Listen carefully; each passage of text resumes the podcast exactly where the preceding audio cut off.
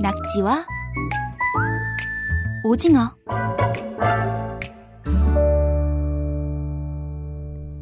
KBS 통일사용설명서 남북이 하나가 되는데 꼭 필요한 말과 글을 알아보고 있습니다. 낙지와 오징어. 오늘도 결의말 큰 사전 남북 공동 편찬 사업회 민지원 연구원 오셨습니다. 안녕하세요. 네, 안녕하세요. 오늘은 저희가 숫자 읽는 법을 배워본다고요. 네. 남북이 숫자 읽는 법이 다르니까 알려주신다는 거겠죠? 어, 네. 완전, 그러니까 완전 다르게 쓴다. 이렇게만 쓴다. 이런 건 아니고요. 네. 이렇게도 쓴다라고 이제 이해를 해주시면 좋을 것 같습니다. 네. 어떻게 다른 건가요? 어, 네. 올해, 올해 2019년이라고 우리는 하잖아요. 2019년이죠. 네. 북에서는 어떻게 말을 할까요?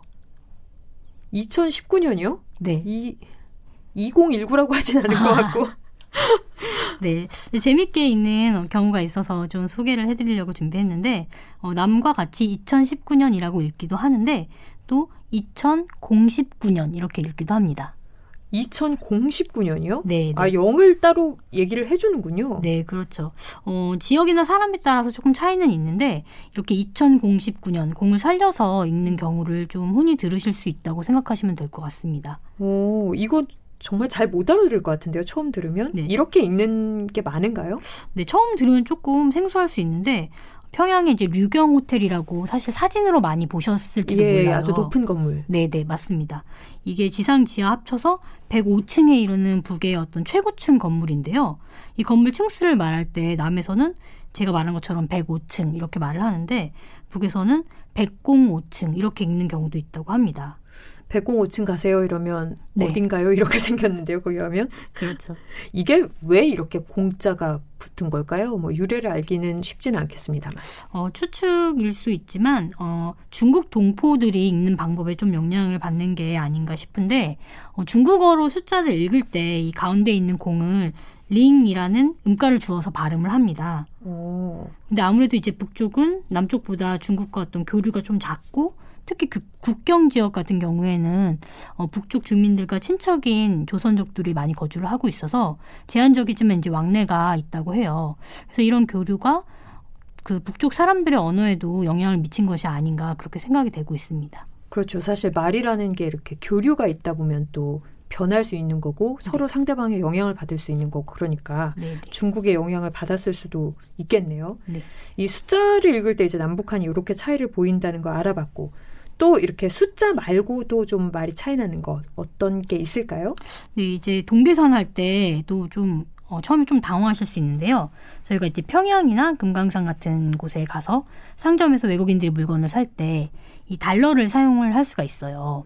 외화를 쓸 수 있는데 얼마냐고 이렇게 질문을 했, 했을 때 북쪽에 판매하시는 분이 어, 좀 처음 듣는 말로 대답을 하실 수 있는데 남에서는 10달러라고 보통 말하는 것을 북에서는 10달러 이렇게 말을 합니다.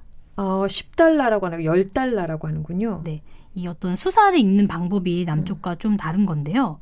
이 남쪽에서는 보통 뒤에 있는 단위 명사가 어, 한자어와 고유어가 있을 때 뒤에 있는 단위 명사가 고유어 수사가 쓰이면 앞에도 고유어가 붙는 경우가 많아서 강아지 3마리 이렇게 읽지 않고 강아지 3마리. 세 마리 라고 하는 것과 그렇죠. 같이. 그렇죠. 수사도 이제 고유어를 붙이는 경우가 많습니다. 물론 이제 단위가 좀 커지면 고유어 수사가 없는 경우에는 뭐 30마리 이렇게 한자어를 쓰기도 하는데 이 단위가 적을 때에는 뒤에 있는 어떤 의존 명사 음. 그 단위 명사하고 같은 종류의 이렇게 말을 쓰는데요. 음. 이게 외래어인 경우가 남북이 좀 차이가 있어요. 어, 이 단위 명사가 외래어인 경우에는 방금 제가 예를 들어드린 달러 같은 경우에 남에서는 이런 경우도 한자어 수사를 씁니다. 10달러. 그렇죠. 1미터 뭐 이런 식으로. 네, 그렇죠. 네. 1m, 10달러, 뭐 3kg 이렇게 음. 말을 하죠. 근데 북에서는 이런 경- 경우에 단위가 작을 때는 고유어 수사를 붙이는 게 일반적이고 또 이 단위가 그 수가 클 때에만 한자어를 붙인다고 해요. 아, 그러면 뭐 1미 1미터 같은 경우에 우리는 1미터라고 하지만 북쪽에서는 뭐 1미터, 2미터 네, 이렇게 할수 그렇죠. 있겠네요. 그렇죠, 그렇죠. 제가 지금 어, 전진이라는 책에서 어, 찾아온 문장인데요. 뒤로 한 미터 간, 간격을 옮긴 자리다 이런 음. 문장이 있었고 좀 이제 단위가 그 숫자가 커졌을 때 김영교라는 작가의 검정보자기라는 책에 실린 문장이었는데 한 30m나 갔을까? 골짜기 어구에 쌓아놓은 나무단 앞에 이르렀다. 이런 문장이 있었습니다. 어, 정말 이렇게 딱 들으니까 좀 약간 어색하기도 하고 알아들을 수는 있지만 네. 이렇게 단위 명사가 작은 거를 우리말로 쓰는 게 우리 사용법과는 좀 다르니까 혼돈스럽기는 하네요. 이건 그렇죠. 좀 나중에 정리가 필요할 것 같기도 하고. 네. 우리 가격 얘기를 할 때 보통 가격이 싸다, 비싸다 이렇게 얘기를 하잖아요. 네. 이런 단어들도 남북이 좀 다르다고 하던데요. 어, 굉장히 북에서 많이 쓰는 말이기 때문에 이것도 어, 상점 같은 데 갈 때 좀 각오를 하고 이런 단어를 들을 각오를 하고 가셔야 될 것 같은데요. 북에서 이제 아, 그 물건이 비쌉니다 라고 말을 하시면 아, 그만하면 값이 누군 것입니다. 이런 얘기를 들으실 수 있을 것 같아요. 값이 누군 것입니다. 네. 그만하면 싼 거다 이런 소린가요? 어, 네, 그렇습니다. 어, 남쪽에서는 이제 싸다라는 단어만 쓰는데 어, 북의 사전에는 싸다도 올라 있지만 실제 쓰는 거는 눕다라는 단어를 더 많이 사용을 하고 있어요. 음. 사실 이 싸다라는 단어가 어떤 역사적으로 보면은 저희가 지금 쓰는 것처럼 값이 적다라는 의미가 아니었거든요. 아 원래는 네, 예전에는 이제 값어치가 있다라는 뜻이었습니다. 싸다가 거의 약간 비싸다랑 비슷한 언어로 쓰이네요. 어, 그러니까 예전 예전엔 약간 개념이 다른데 예. 어, 값이 높다 적다의 개념은 아니고 그만한 값어치가 있다. 있다. 네, 그런 뜻이었고 비싸다도 사실 빚 그 빚이 옛날에 값이란 뜻인데 빚이 싸다. 그러니까 지금 싸다 값싸다 말하는 것처럼 어, 싸다 비싸다 이렇게 두 가지가 음. 거의 같은 의미로 쓰였는데요. 네네. 비싸다가 이제 값이 높다라는 의미가 되면서 상대적으로 싸다는 값이 적다라는 의미가 되었습니다.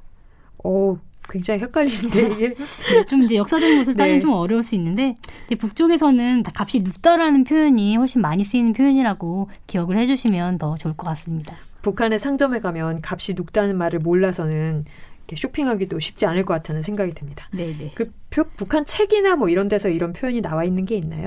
네, 어, 백보음 작가의 번영의 시대라는 책에서 제가 문장을 가져와 봤어요. 소금은 인민 생활에서 한시도 없어서는 안 될 상비품입니다.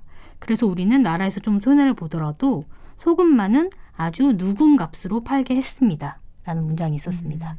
아주 낮은 값 혹은 뭐 적은 값으로 팔게 했습니다. 이런 얘기네요. 네.